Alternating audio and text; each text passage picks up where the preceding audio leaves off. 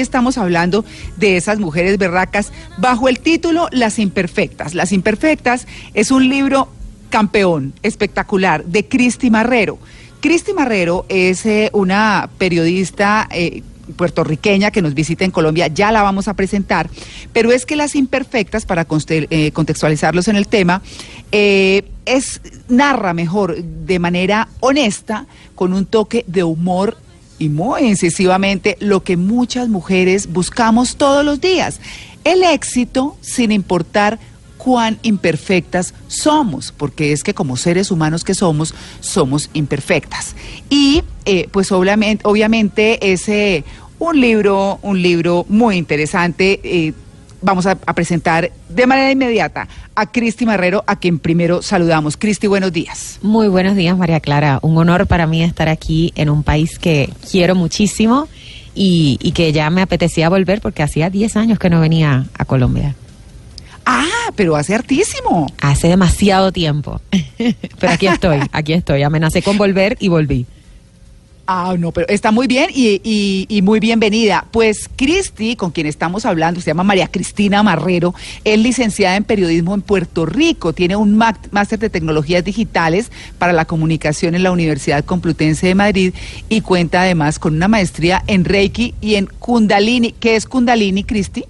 Kundalini es un tipo de yoga que se practica mucho aquí en Colombia, además. Es muy interesante saber ah. eso. Es bastante mundial el Kundalini. Yo lo descubrí ah. después de haber comenzado la práctica.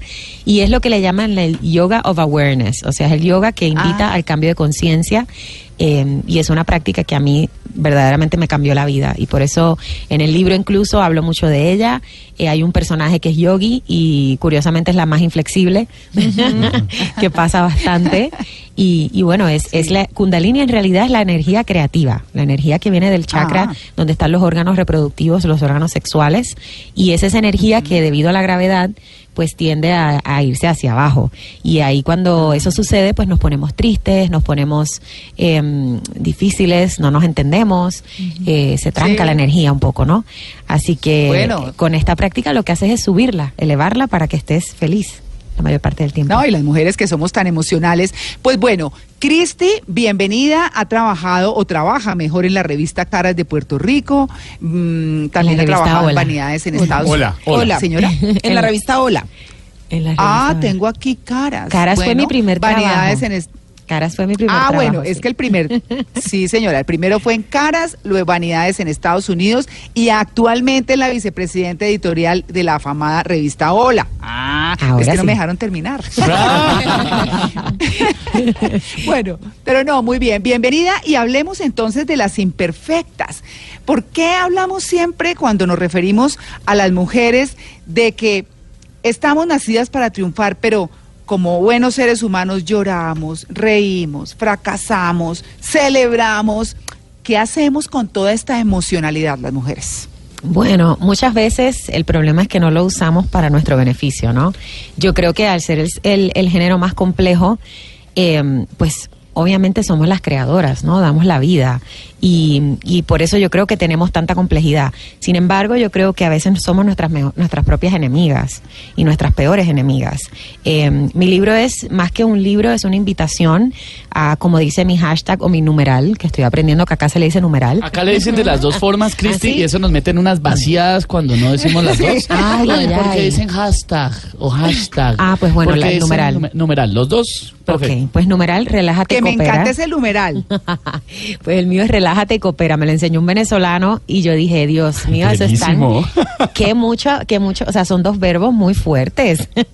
relájate, numeral relájate y coopera. Claro, y se ha convertido ya en un movimiento más que otra cosa. ¿En serio? Sí, totalmente. Entonces, eh, pues sí, es una invitación a eso, a que las mujeres nos relajemos, cooperemos, nos ayudemos, seamos solidarias unas con las otras eh, y todo partiendo de la premisa, como decías María Clara, de que eh, somos imperfectas, pues porque somos no hay nada perfecto. Claro, claro. Una de nuestras imperfecciones es justamente eso, María Clara, y es que vivimos la vida como atacada, como que no nos relajamos, como que no somos tan tranquilas como por ejemplo son los hombres que ven la vida de una manera diferente, ¿no? Esa es una de nuestras imperfecciones. Yo creo que sí, hay hombres muy neuróticos también, ¿eh? que conste. Pero Uy, Yo creo que todos los hombres tenemos un lado neurótico muy fuerte. Yo pienso que sí también. Claro, y es que, pero saben que, eh, y también quiero aprovechar para decir esto, eh, yo siempre digo que cuando uno encuentra a una persona que se lo aguanta, eh, con ese es, pero la verdad es que también uno aguanta, es decir,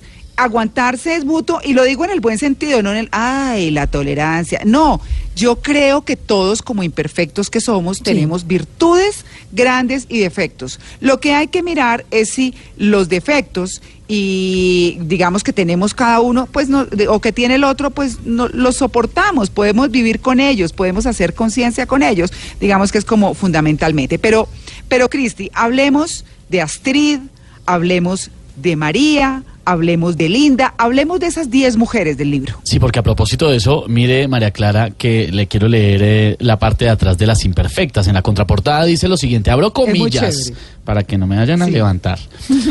Somos un bonche de mujeres exitosas, algunas con los pies en la tierra algunas con la cabeza en las nubes y otras con expectativas en el más allá.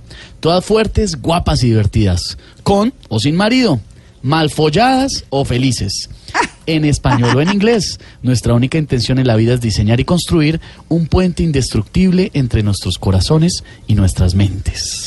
Ay, qué lindo suena cuando lo dices tú. Ah, no, qué lindo suena cuando le dicen María, Linda, Martita, Astrid, Gladys, Victoria, los protagonistas de su libro, las protagonistas. protagonistas. Sí, son 10 mujeres, eh, pero todas están en busca de lo mismo, que es la paz mental. Algunas lo saben, otras no lo saben. Eso tiene que ver mucho con el nivel de conciencia de cada persona, ¿no?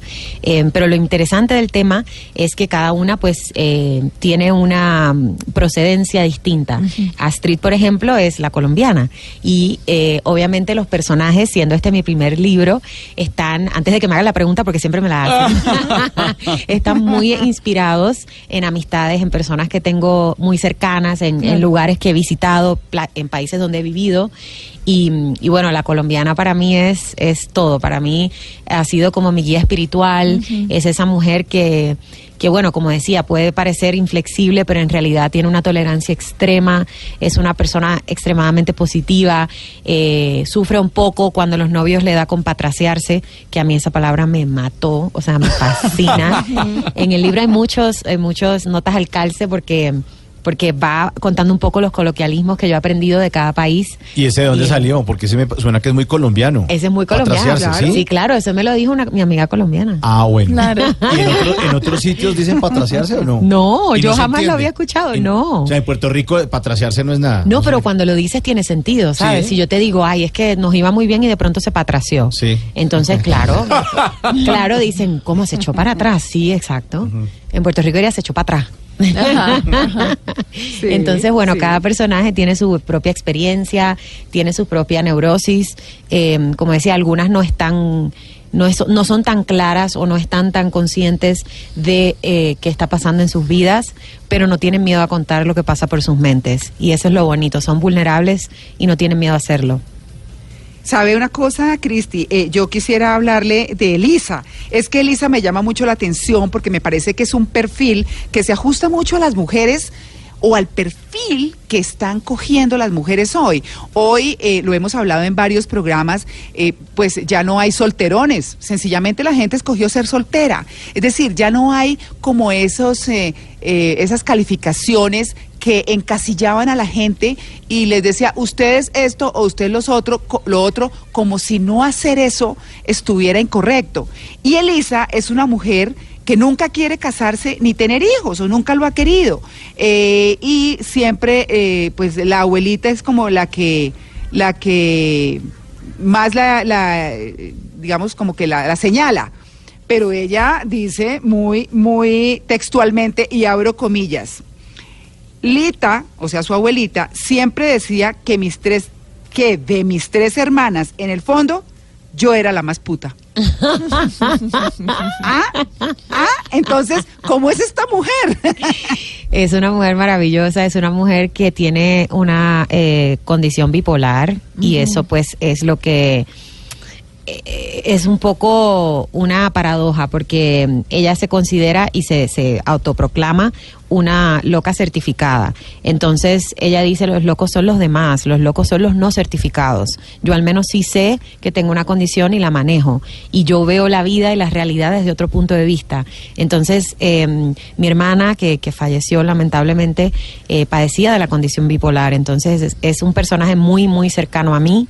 Yo traté de contarlo con mucho respeto y con mucho amor y tolerancia a las personas que tienen cualquier tipo de trastorno Claro. mental. Eh, yo pienso que son más los que lo tienen que los que no lo tienen y, y- y muy pocos los diagnosticados. Es muy triste. Bueno, lo vemos en, Sí. en nuestro país, en Estados Unidos, con gente que tiene posiciones de liderazgo, imagínense. Entonces, eh, para mí es muy importante este personaje porque el libro, la intención del libro es romper estereotipos. Entonces yo tengo que tener personajes que, que se hagan abortos, yo tengo que tener personajes que, que a lo mejor son gay pero no lo saben o, o no están completamente eh, cómodos con la idea. Tengo que tener personajes que tienen trastorno bipolar, tengo que tener personajes que, que hacen lo que sea por agarrar un marido, porque, porque así es la vida, porque hay de todo. Entonces eh, es un libro que incluye a todo el mundo. Cristi, ¿cómo es la mujer imperfecta y cómo es la mujer perfecta? La tienes enfrente de ti. ¿La perfecta o la imperfecta? La imperfecta. yo no creo que hay mujer perfecta y yo creo que ese es el problema. Yo creo que, por eso decía que es más un, cam- un llamado a un cambio de conciencia, ¿no? A que nos aprendamos a ver tal cual somos. No, no nací así, o sea, eh, uno nace en un lugar y en un momento y en un espacio en donde, en donde tú eres la mejor, tus papás te dicen tú tienes poder de hacer lo que tú quieras con tu vida. Yo creo que los boomers, eh, en ese sentido, que es la generación de mis padres, han hecho un trabajo excelente en darnos la confianza en que nosotros podemos comernos el mundo. Pero luego que ya estás en esa posición, te das cuenta de que tal vez eso no es lo más importante. Es importante sí cumplir las metas, es importante tenerlas, Vamos. Pero no siempre eh, eso te va a dictar el, el éxito, ¿no? Claro. María Clara, Claro, es que- eh, discúlpeme, hablábamos ahora con, con Cristi y ella nos decía, yo he decidido que si tengo una próxima vida, voy a escoger ser hombre. Y a mí me gustaría que nos explicara por qué. Me pareció muy curioso eso. Está, eh, no está escogido, ya está, la- ya envié la carta, ya mandé, ya mandé el texto, dije, La favor, solicitud. la solicitud oficial. Yo pienso y te comentaba también a ti, María Lourdes, que los hombres son eh, más simples, pero lo digo con la, con la admiración, mayor ma- admiración posible. Son simples, tienen una forma de ver la vida que, que es que la ¿No vida tan es, enredada? No, chico, y o la más vi- práctica? La vida es sencilla, la vida es sencilla, nos la complicamos No nosotros. es que a un hombre le preguntan, ¿qué estás pensando? En nada. Eh, na- Y es verdad, uno no, No, está pensando en nada. Uno está mirando por la ventana. Pero, ¿En serio no estás pensando en nada? No, no, ahora mismo ni en fútbol. No, nada. Ni en fútbol, no. Total. Y entonces, Cristi. Entonces yo quiero, eso me parece que es tan relajado. O sea, yo quisiera, de verdad, me pasa todo el tiempo con mi pareja, cuando tengo situaciones complicadas. eh, y mira que no me, no me considero una mujer súper dramática ni complicada, pero yo me hago un rollo en la cabeza, vengo a mi casa y le digo, ay, me pasó tal cosa, y en un segundo tiene una solución. Los Ya. hombres son muy solution driven, o sea, y yo de verdad los admiro mucho y creo que las mujeres deberíamos aprender más de eso. Hay una expresión súper machista Claro. horrorosa que se usa acá, que es eh, mujer que no jodes hombre. Eh, es que me parece además horrible, inmunda. Sí, horrible. sí, es sí, inmunda. sí.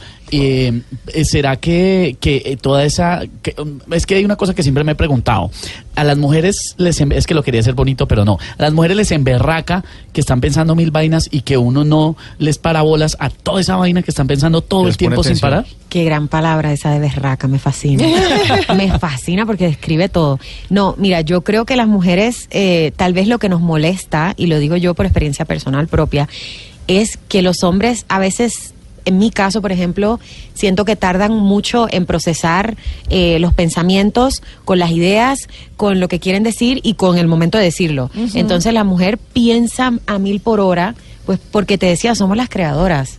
Entonces yo creo que de verdad tenemos una capacidad muy grande de ver las cosas en diferentes aspectos, de buscarle las 20 patas al gato. Entonces el hombre se tarda mucho en procesar a veces la información. Claro. Y nosotras como estamos, que si los niños, que si el trabajo, que si... estamos acostumbrados a ser multitaskers. Claro. Y yo creo que ahí es que viene la discrepancia. No es tanto que ustedes no, no piensen igual o no nos respondan, es yo creo el tiempo que tardan en responder. Claro, claro. Lo es que que les estamos desespera. acostumbradas a pensar mil cosas a la, a la vez y a ya resolver mil cosas a la vez. Claro. Entonces, Miren, claro, es un poco es que- desesperante. A propósito de, esto de que los hombres son más simples y demás, en lo particular tengo como una combinación de cosas prácticas, pero también hay cosas emocionales que son como inherentes a nosotras las mujeres. Y de eso vamos a estar hablando, por supuesto, en este resto de hora con Cristi. Cristi, autora, Cristi Marrero, que es eh, puertorriqueña, una mujer muy importante en el periodismo, que vino a Colombia a presentarnos Las Imperfectas. Y de eso estamos hablando, de mujeres de verdad, de diferentes regiones, de, como decíamos, de Lindy, de Victoria, de Yamila, Y María Clara. de Elisa, que ya hablamos de Elisa, de Cecilia, en fin, de muchas. Mire Así este, que- mire este, este, Sí. este, este párrafo precisamente sobre Victoria. Oiga, venga, de Esteban, los personajes. Esteban. Pere, pere, pere, es que usted está emocionado como yo. Ay, es que eso está buenísimo. Pero tenemos que irnos, nos tenemos que ir Ay, al break. pero le leo rápido esta Sí, frase. señor. Mire, ¿alguna vez A te has ver. cuestionado porque Dios le dio a la mujer la capacidad de hablar sin respirar, opinando sin cesar y cambiando el tema con cada suspiro? Lo que estábamos hablando hace un momento. claro. Es un Sí, don. Sí, sí, sí. Entre otras cosas porque además eh, yo, yo pensé, pues en el caso, hay muchas mujeres que son muy cantaleteras o cantaletosas, como dicen otras personas, pero hombres también. O sea, aquí la Sí. cosa es que a veces la gente cree que, que las canzonas somos solo nosotras. No, señor, hay Nosotros hombres damos que una lora. mujeres. En mi caso, una lora. Claro, pero de eso vamos a seguir hablando, por supuesto, con estos 10 hombres que muy seguramente son una etiqueta para 10 y las muchas clases de mujeres maravillosas que hay sobre este planeta. Ya regresamos, estamos en Blue Jeans de Blue Radio.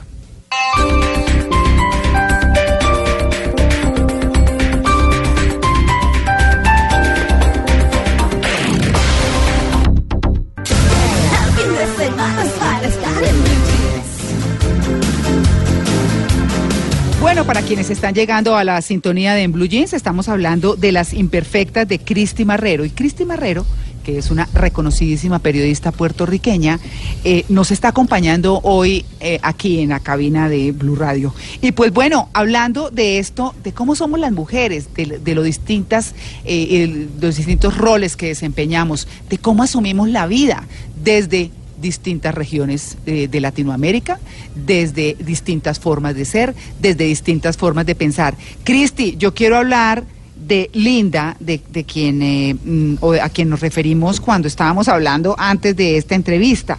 Y es que mm, primero me llama mucho la atención que es un capítulo de puro Spanglish, ¿no? Y segundo, porque ella primero habla eh, de de cómo de cómo amar a los hombres. Y lo que dice es que dice dice textualmente yo sé que nunca voy a amar a Javier de la misma manera que amé a Christopher pero la bruja lo conoce mejor quién es la bruja ¿Quién no tiene una? Levante la mano el que no tiene una bruja en su vida. Uy, no, pero por Dios, yo tengo una terrible. Eso puede ser la exnovia, la exmujer, la suegra, la jefe, todo el mundo. Todo el mundo tiene una bruja en su vida. Bueno, en este caso la bruja es más que todo una clarividente. Así que es esa persona, una brujita. Ah, una bruja de verdad. Sí, una Ah, brujita ok. de verdad y con cariño. Es un- esa persona que tiene el don de la clarividencia, a la cual todos recurren, hombres y mujeres, y muy pocos quieren aceptar o reconocer. Sobre todo en nuestros países, ¿no? Entonces, eh, sí, Linda está, pues Linda es la persona que representa un poco la pérdida. Eh, el tema de Linda es mucho sobre la muerte. El primer capítulo, que es María, es, es bastante jocoso, bastante divertido. El segundo capítulo, que es Linda, pues es un poco más serio y, y mucha gente me ha dicho, me, me llevaste de reírme a carcajadas a llorar. eh, muy fuerte porque porque Linda experimenta la pérdida en muchas ocasiones entonces ella tiene una conexión con una con, con la bruja a quien ella llama la bruja que en realidad no es nada más que su propia intuición no y su propia Ah. intuición aceptada y desarrollada y me, permite, yo quiero leer esa partecita donde ella habla de ella, que es muy chiquita, eh, y dice que ella tenía cinco añitos la primera vez que la vi.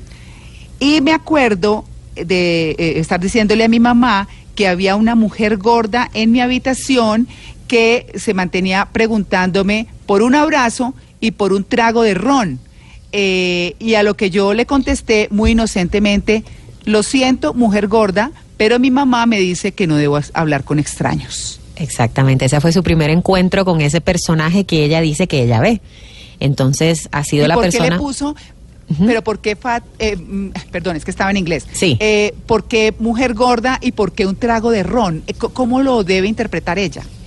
Eh, ella lo que dice y lo que cuenta, aunque no entra tanto en detalle, pero lo que dice y lo que cuenta es que era una mujer, ella siendo una niña de cinco años, acuérdate que los niños son muy visuales y ellos si ven una persona que es gordita, pues le dicen eres gorda.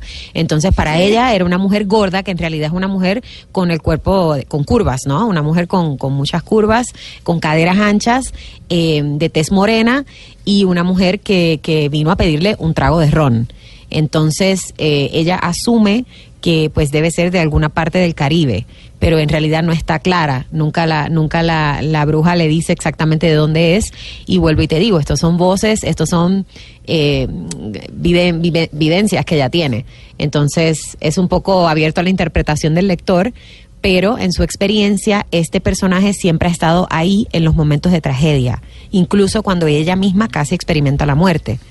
Y, y fue la bruja quien vino y, y se le presentó y le dijo, todavía no te toca, tienes que seguir viviendo. Y ella pues sale del estado en donde estaba.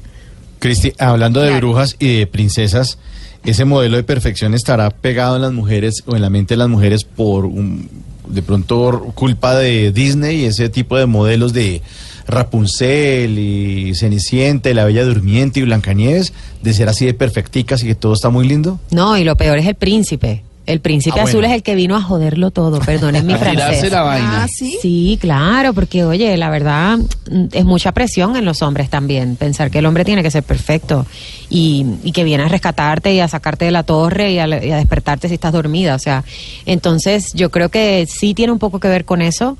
Eh, todas crecimos viendo las películas de Disney, a mí me encantaban las películas de Disney. Eh, yo creo que tiene mucho que ver con, según uno va madurando, según uno va experimentando cosas en la vida, entender que, mm, entender que uno es lo que uno cree que uno es. O sea, Claro. es, es muy extraño eso, pero si tú crees que tú eres exitosa, si tú crees Lo que eres, eres. bonita, Claro. si tú crees que eres eh, una mujer de bien, lo vas a hacer. Igual, si crees que eres Claro, una bruja, yo- una mala persona, pues bueno, lo serás. Claro. Ay, ¿sabe que, que, que me encanta Gladys? Voy a Ay, contar Gladys de es fantástica. me encanta Gladys, un poco me identifico con Gladys, ¿no? Bueno, porque, porque ella dice que siempre ha pensado que la edad es un estado circunstancial de la mente.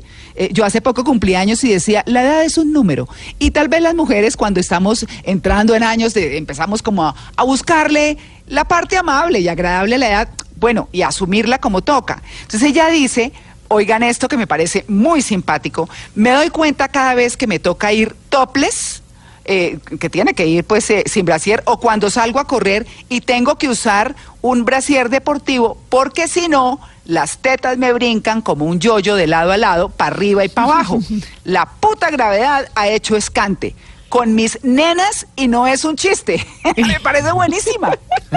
Sí, ella, ella es la hippie, esa es la hippie, esa es la que le encanta irse a- al desierto, eh, a un festival muy famoso en California, Burning Man, y, y ella, sin embargo, es la más relajada y, y la critican, anda con los pelos parados todo el tiempo, dice que parece un chia pet con la humedad, pero ella está fascinada, ella es la que tiene el mejor sexo, ella es la que tiene el marido que está siempre para ella, eh, lo conoció en un avión cuando menos se lo esperaba, iba en camino a una boda y, y estaba harta de ir a bodas porque decía que en las bodas toda la familia le preguntaba, ¿y tú para cuándo lo estás?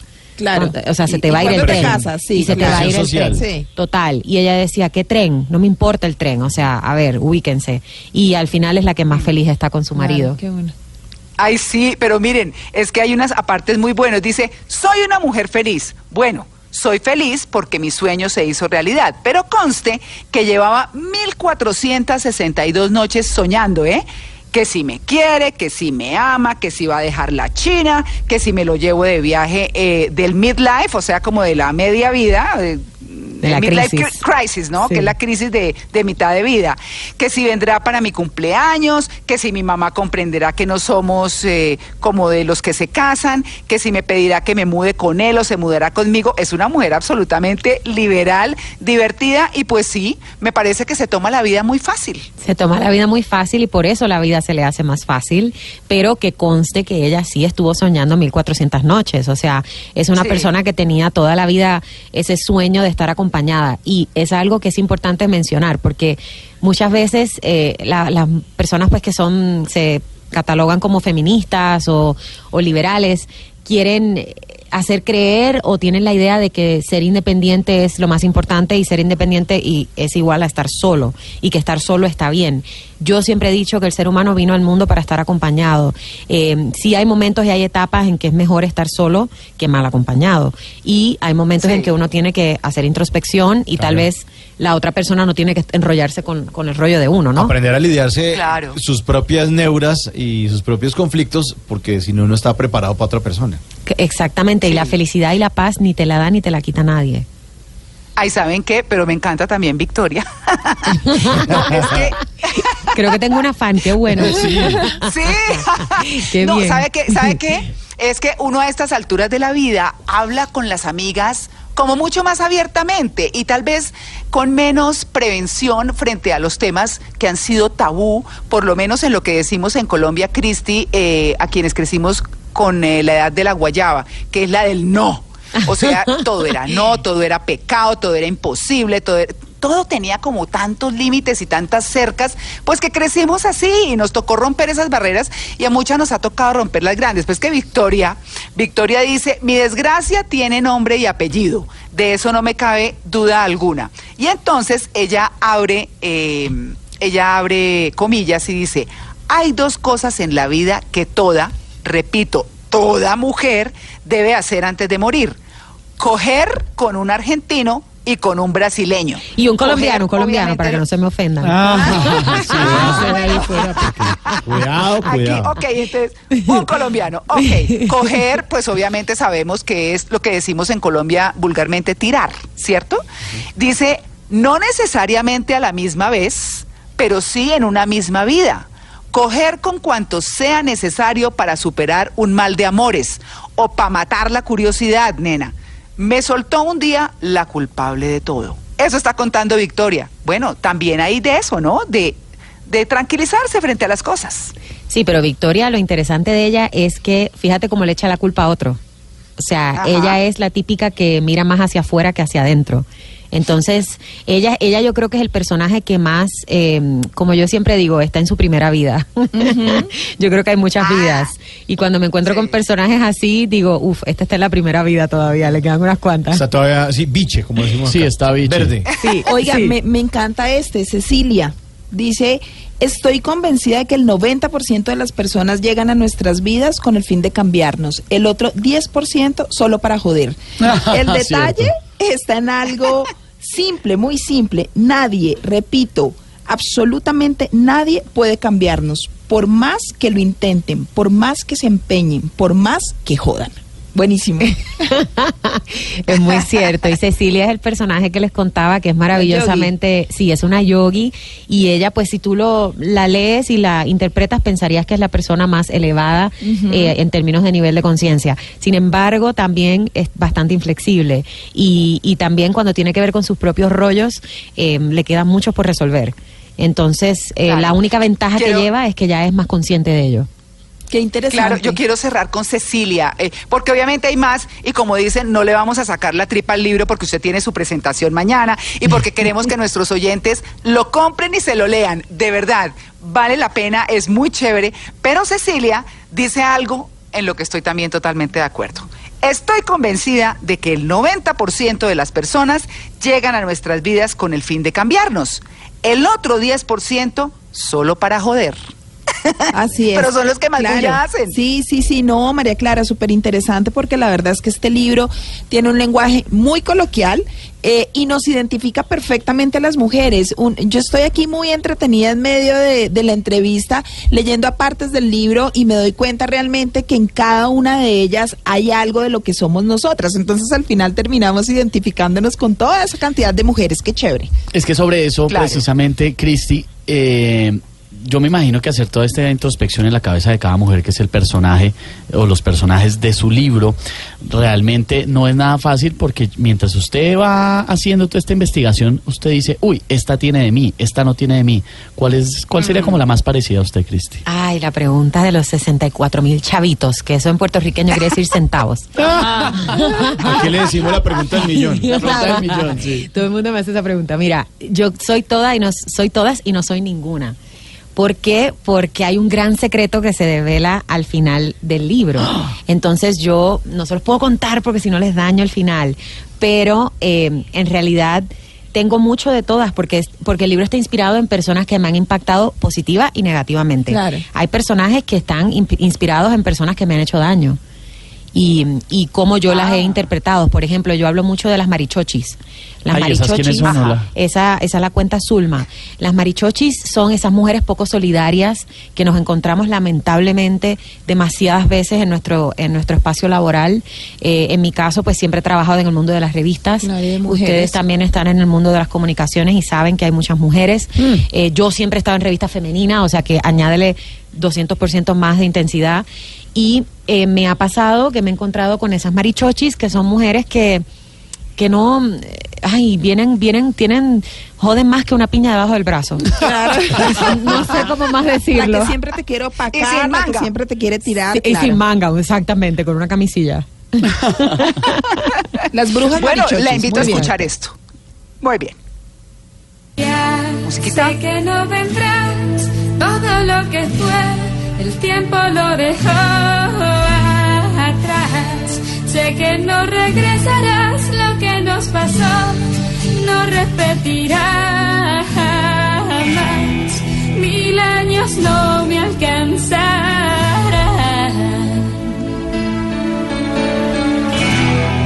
para borrarte y olvidar. Y ahora estoy aquí ya le hemos puesto. Bueno, el amor. Sí, ya hemos puesto Ah. a, a, a Cristi, que es puertorriqueña, le pusimos a Jennifer López, pero ahora nos toca a nosotros. Shakira. Claro, lo nuestro. Sí, lo nuestro. berraca Shakira. Sí, lo que tú dijiste hace un ratico, Cristi, que si tú eres, eh, si tú crees que eres exitosa, lo vas a hacer. Y me parece que eso le pasó a Shakira. Ella se metió esa idea en la cabeza y por eso está donde está. Tenía to- Shakira- todo en contra, además la imperfección. No era una mujer alta, venía de un lugar de, de Colombia a Bogotá, la capital, que no era considerado, pues venía de, de- la costa de Barranquilla. eh, aquí había un boom de rock en español en los noventas. Ella estaba, o sea, con todas las imperfecciones, fue consciente de eso y transformó esas dificultades en oportunidades. Y ahí está donde está, ahí está. Pies Descalzos, eh, es el álbum donde está esta canción que se llama Estoy aquí de Shakira, desde 1996. Y antes ella sabía lo que iba a lograr. Shakira es uno de los personajes más interesantes que yo he entrevistado, tengo que decir. Es una mujer Sí. sumamente inteligente, es una mujer sumamente perceptiva. Eh, eh, yo creo que es tiene quizás un poquito del perfeccionismo que, tiene Jennifer López, pero no al extremo. La, la considero una persona balanceada, muy amable, eh, pero de verdad inteligente emocionalmente. Y eso a mí siempre me maravilla cuando entrevisto famosos porque porque es muy fácil despegarse de la realidad cuando tienes un grupo de gente alrededor diciéndote lo increíble que eres todo el tiempo, aun cuando no lo seas. Claro. Entonces, Claro. yo Pues creo que ella se mantiene bastante real. Claro, claro que sí. Una mujer que le ha tocado a quienes la conocemos desde chiquita y de todo su paso por los medios, buscando hacerse famosa, buscando hacerse escuchar, pues es muy valiosa y muy representativa para nosotros, Shakira. Cristi, queremos agradecerle habernos acompañado. Estuvimos felices y estoy segura de que estuviéramos mucho más tiempo sentadas conversando sobre estas mujeres fantásticas. Yo sí me quiero despedir de usted con el numeral Relájate y coopera porque me pareció fantástico contándoles, contándoles que numeral en Blue Jeans es tendencia en este momento. Les agradecemos a nuestros oyentes siempre su sintonía. Y Cristi, gracias y muchos éxitos con las imperfectas. Muchas gracias y los espero a todos mañana en la tornamesa a las 6 de la tarde para, para que conozcan un poquito más de las imperfectas. Un honor haber estado con ustedes. Amo Colombia. Son, yo creo que el país más creativo que conozco, de verdad. Así que Dios los bendiga a todos y muchas, muchas gracias. Amenazo con volver. La tornamesa en la 72 con décima acá en Bogotá, ¿no? Para que vayan y, Sí. y vean a Cristi, que es una mujer maravillosa. Les quiero contar que somos tendencia ya a esta hora con numeral Mujer Berraca es. Y este trino me encantó. Angélica Acevedo dice, numeral Mujer Berraca es aquella que no le importa que la deje el tren, porque por ella viene un jet. Ah, me encanta. Qué chévere. Qué bien. Buenísimo, buenísimo. Pues bueno, muchas gracias a Cristi. Éxitos con las imperfectas. Ya regresamos. Estamos en Blue Jeans de Blue Radio.